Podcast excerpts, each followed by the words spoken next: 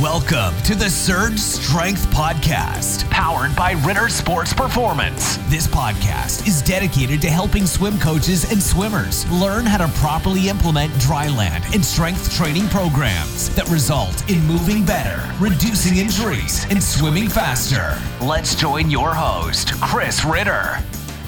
Welcome to another episode of the Surge Strength Podcast, everyone. Hope you're doing well. I hope you are enjoying the ISL performances as much as I have been. It's starting to wrap up here, their condensed season, uh, season number two. And it's just been awesome to see high level swimming and how many of these swimmers are high level athletes as well. There, it's now a more uncommon thing to see a swimmer behind the blocks at elite level that is not very athletic versus 20, 30 years ago, almost all the swimmers you could probably say were not very athletic. So it's just awesome to see that swimmers are continuing to push the boundaries at the elite level. And part of that is because they're focusing on becoming better athletes, athleticism, strength, power, mobility, all the things that we talk about at Surge Strength all the time. And it's just really cool to be able to enjoy some high level swimming. So I hope you catch it uh, here or was able to catch some of the last few matches as we're wrapping up the season there with the ISL. And on the other end of the spectrum, we just put out a really uh, great article, I thought, and we got a lot of good feedback on it about 10 and unders, the other end of the spectrum. so, not the elite athletes, but the other end, the beginning of your swimming career. How do you do dryland for the 10 and unders? Well, that's actually an article we wrote recently for SwimSwam. Uh, if you go to the homepage of SwimSwam, hit the training tab, you'll see Surge Strength Dryland Training. You can find all our articles there. But we tried to break it down into what does 10 and under dryland training look like as opposed to maybe a little bit older age groups or the senior swimmers or college or even master's level swimmers. So we break that down the article and also I thought that would be a great lesson to have for on this episode in the inside the Surge Strength Academy segment. So we're going to be talking even more about how do you train those younger age groupers when it comes to dryland? What are the things to do, make sure you're doing, and other things to stay away from? So that's what's coming up in the Surge Strength Academy section. And remember, that's pulled directly from lessons that are in the Surge Strength Dryland certification, which we have more and more coaches signing up for all the time. It's just pretty wild, not only in the US, but internationally, how many swim coaches are taking advantage of this resource. They're saying this is game changing for them. And for the Dryland Talk segment for this episode, you're going to be able to hear one of the study sessions that we did where coaches are able to send in their questions as they're working through the curriculum or they'll join us live on that Zoom call. And so we just talk, hey, what are you guys trying to learn? What are you maybe struggling with picking up? And it's always a great conversation. And I love talking dryland, especially when we can get to a higher level where people know the basics, right? They know the ratios, they know the movement categories. Now let's actually talk at a higher level and not just try to establish an elementary understanding of dryland. So that's always fun as well. So that's what we have coming up for this episode, guys. Inside the Surge Strength Academy. Dryland training for the younger age groupers is what I'm going to be talking about in this lesson. So remember with age groupers, we broke them up into a older category, 11 and to 14, and a younger category, 10 and under. So we're going to be talking specific about what does that dryland training look like for the 10 and unders? So if we didn't consider, or we told you not to consider 11 to 14 year old kids, little adults, we definitely don't want to treat 10 and unders as little or mini adults either. Remember, this is a huge developmental point in their life in terms of when you can instill coordination, development, movement skills, rhythm, all of that stuff. It's even bigger than when they were 11 to 14. So keep that first and foremost in your mind. If you miss this period with these kids, it is going to be hard sledding for whoever has to do dry land or even swim training with them at a high school age because their athleticism is really going to be limited. So keep that in mind. It's not about what exercises they're learning, it's really about the movement skills that you're developing with the 10 and unders. So to do that, we're going to be teaching through situations and games. You basically want to set up basic boundaries, guidelines, rules, make sure everyone's safe, and then let the kids go and explore. They just want to have a couple of rules to remember, and then they're going to learn how to manipulate their body, how to move their body around in space, how to be within the boundaries that you've set for this particular game. And remember, we have the whole list of games in the Dryland Games lesson. So if we refer to some of these and you're not sure what they are, don't worry. You can always refer back to this lesson after you've watched the Drylands Games lesson as well. You also want to make sure you're emphasizing teamwork and cooperation as you do these simple relays and games. That's, of course, a skill we want all our swimmers to have as they're developing in their athletic career. With this, the gaming part, you really want to have them discover as much as possible. Very little, hey kids, see what I'm doing. You want to do this as well, like push-ups or things like that. And if you you you want to minimize that as much as possible. But if you are going to do it, let's say you are going to do kids, we're going to do a push-up today. Just have one cue, two at the most. Do not overcoach. Remember, that's kind of the hard line to walk when you're 11 to 14, a little bit more of that transition group where it's pure play discovery, and then you start to introduce teaching just a little bit. So then it could be teaching, training emphasis in high school. With these 10 and really be particular if you're going to introduce an exercise and have them mirror you. I'd rather it be a lot more game setup discovery than the mirroring at this point. But if you are, really keep it to just one or two cues. So far, in terms of our movement categories, you know, we have push, pull, squat, hinge, and brace. For the 10 and unders, really don't even think about that. Your movement categories, if you will, are run, climb, uh, crawl, skip, and jump. Those are the things you want to think about. All right, how much can I build all of those? Because if you're building a lot of those movements into the dryland program, the athletes are going to have that development of coordination, movement, and rhythm that then by the time they're 11 to 14, high school, college, they're going to have that athleticism to build on. And so don't miss this opportunity with the 10 and unders. Run, crawl, climb, skip, jump. These are really your five movement categories for 10 and unders. Don't really worry about push, pull, squat, hinge, brace, and all of that stuff when they're 10 and under at this point. And this is going to be a little bit different, this next point. Um, so, coaches, make sure you're, you're listening here we always hear about the process, right? And swimming is a big thing of like, put in the process and the results will come. Well, actually, with dryland for 10 enders, I want you to focus on the outcome and the actual reward for that. So, by that, what I mean is if you say, if you set up the game of, all right, guys, how far can you jump and stick the landing? It's very simple. Jump as far as you can. Have you stuck the landing? That's it. If they do it, great. I frankly don't care what the jump looks like or even what the landing looks like because I've set it up that if they do the parameters of jump really far and stick it, they're going to be on the right track. Later on, we can worry about okay, where was your knee or where was the angle of your feet or where was your chest when you landed. That would be much more 11, 14 or, or senior level kids that we would give those cue backs to. At 10 and under, I just want them enthusiastic about trying to jump as far as they can and stick that landing. Or another game that we'll do sometimes is put a line down on the floor and then have a starting line and say, all right, how close can you jump to that line without going over? Again, how close can you jump to it and can you stick and hold the landing? Other than that, I don't really care what the jump looks like because I've set those simple parameters that they can do. So it really is outcome based. I'm not worried about the process for the 10 and unders. That starts to shift a little bit when they go to 11 to 14. Then we're starting to worry more, a little bit more about the teaching part and then ultimately the training part as well. Another simple one how long can you keep a tight, tall streamline on your toes? And yes, of course, the streamline we can maybe coach up a little bit more because you're probably doing that in the pool. But hopefully, you get the point is don't overcoach with these little guys and keep it really simple in terms of the guidelines, boundaries you set in the games or activities you're doing, and then reward just the outcome. Don't worry about coaching up every little thing at this point. Save that for later in the development. You just want the kids enjoying dryland at this point and learning about their body and how to move and control it. Don't think, oh, I got to get these kids ahead. You know, I'll really, I'll really show the next group coach. I'll have all these kids doing push-ups, pull-ups, squats, and hinges and all that. Really, even if you have a great athlete, I would not promote that kind of thinking with dryland for 10 and unders. Go back to the other five movements that we had: the run, crawl, skip, jump, hop uh, those things, that's what we want to encourage at the 10 and. Um, the wider base you can think of this with movement. And with that, repeat it a lot. But also, there's going to be natural variety in it. Very much to, we talked about in earlier past lessons, variety just naturally happens if you're changing the variables.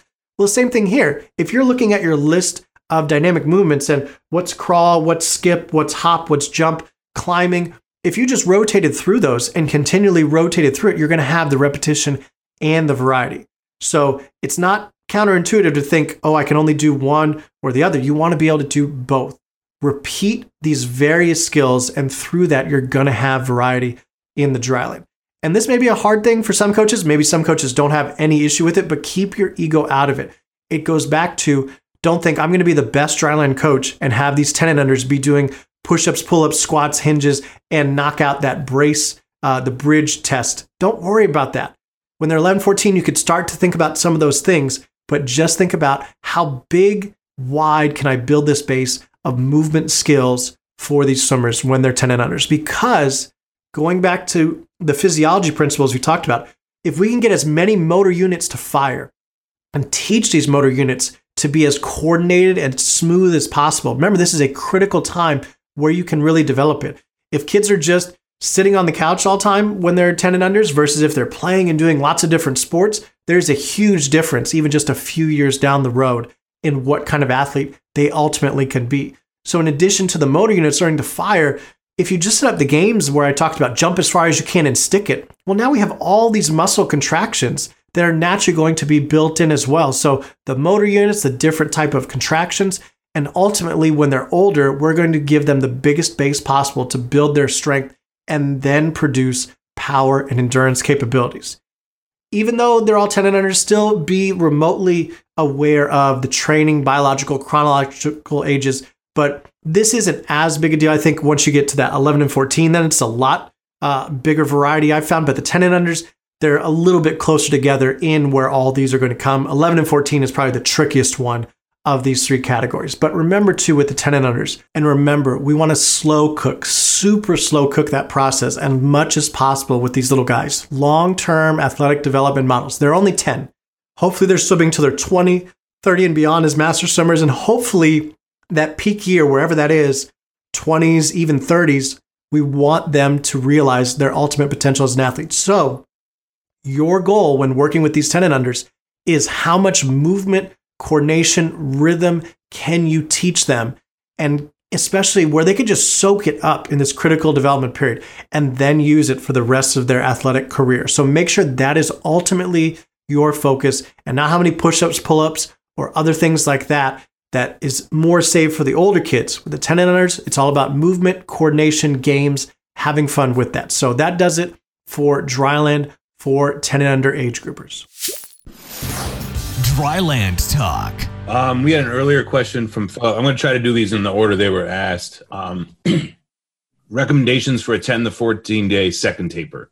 I'm assuming, meaning you qualify. You know, you got a kid that qualified for states, and you know you got two weeks to retaper. What do you do? Yeah, so that would depend on. Um, so who who's on? Who asked that question? They're obviously they're on the call. Philip.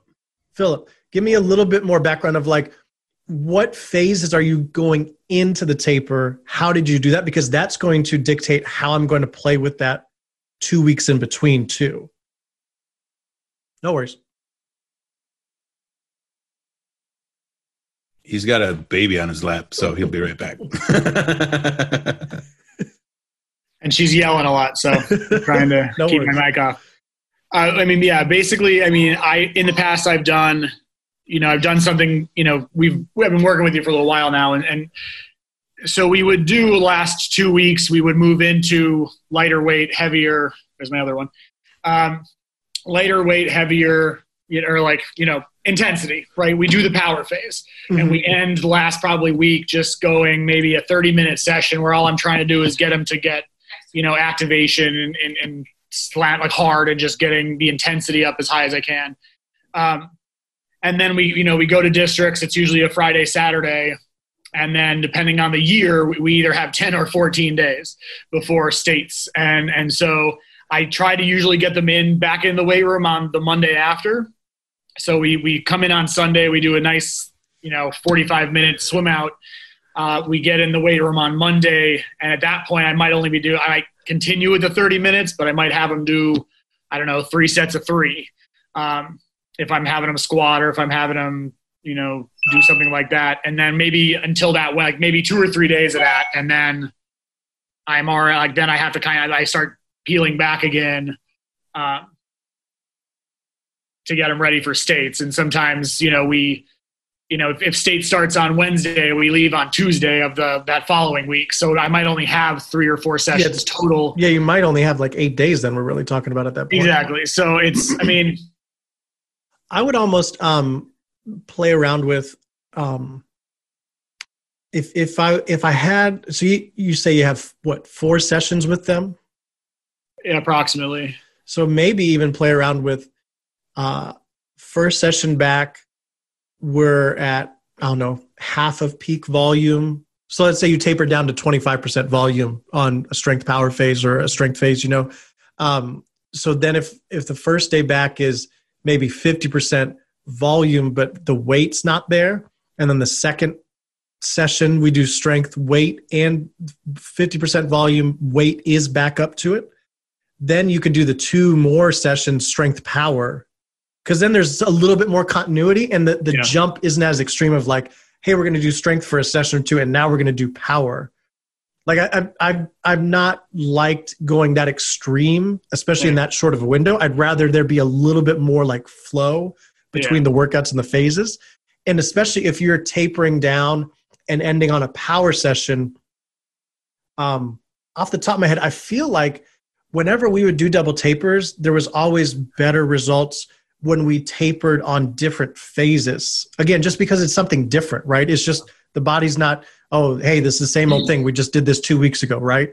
And so in some ways, I like that.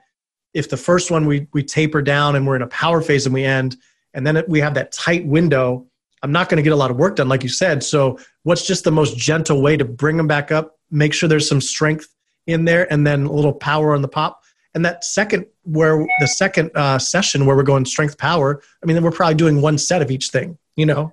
So it's not even going to be that much volume, obviously.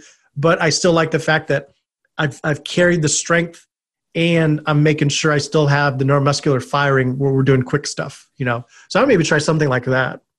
Do you like, do you think like if, if for, let's say the first, basically the major, first major taper, I guess, if I just went to strength power and then turned around – and came out of that and went maybe one strength day and then went to pure power for the last three before we left. Like, I don't know. I'm just trying to think of a way to change it up a little bit. So I actually, I don't know if I would prefer that way as much because in my mind, I'm thinking, um, they just went really hard at the the first meet, right? The mm-hmm. what's what's the first meet districts or so they went there and now I have basically 10 days to reset their system before they're going at again.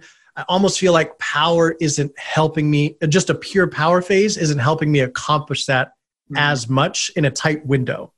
Like, but if you gave me, but if you gave me four weeks in between it, like we're more talking the college level conference, that I I would feel much better about that because I just have a longer window, you know, and I'm not feeling like if if they went hard at a meet, and now two out of the four sessions or three out of the four sessions they're at power and now we're asking them to taper again just in my mind i'm thinking the body's been operating really high now for almost a two week stretch and i'm not sure if at the end that's going to work out well that's how i process and, and think through that um, so i'd rather it, it feel a little bit more like all right they went hard a little reset with the strength strength power sprinkled in. All right, now we're getting them up, ready to go fast again. So that, that's just how I think about that with the phases. But that that's a tough turnaround. The other thing too, Philip, is um, I wouldn't overthink it too, right? Like if you've done good work up until that point, it's it's more like just don't mess it up.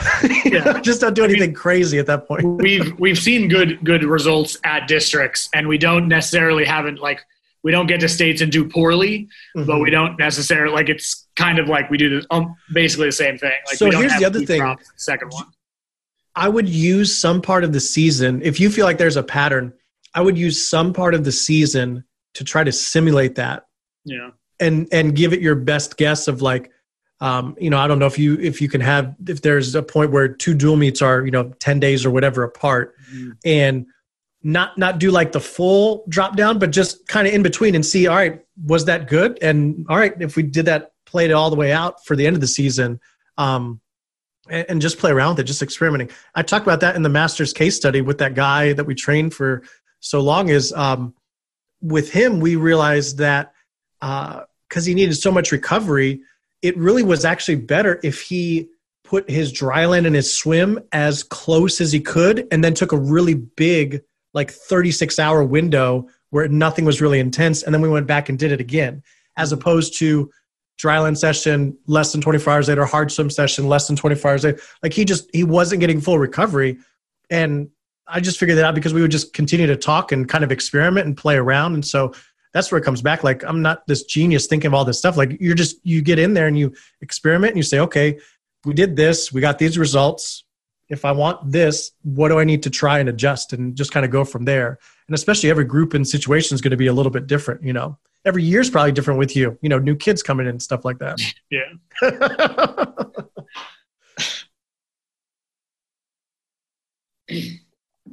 No, oh, good question. Jason what else we got um, I have a question here from Donald, and I'm not sure he's going to be able to talk to you because he's at work, but he's listening. Um, What's up, Donald? Currently doing dry land at the beach since the facilities are closed. Most of the work I have them doing is body weight. I try to keep the reps between six and eight for 30 seconds. Is this good?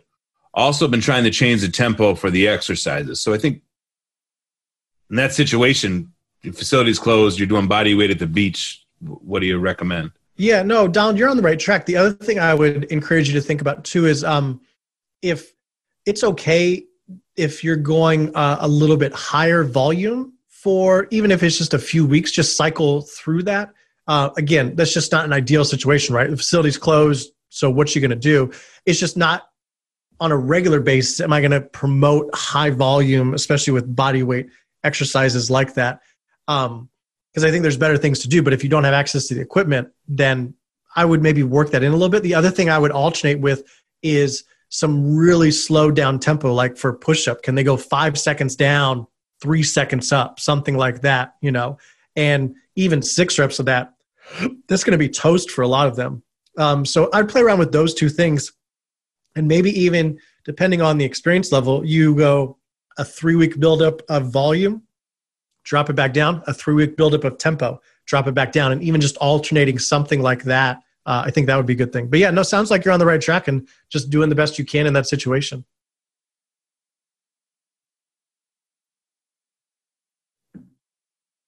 Anybody else have a question? We're actually caught up, so you could That's awesome, guys. Box, or you can unmute if you want to ask in person.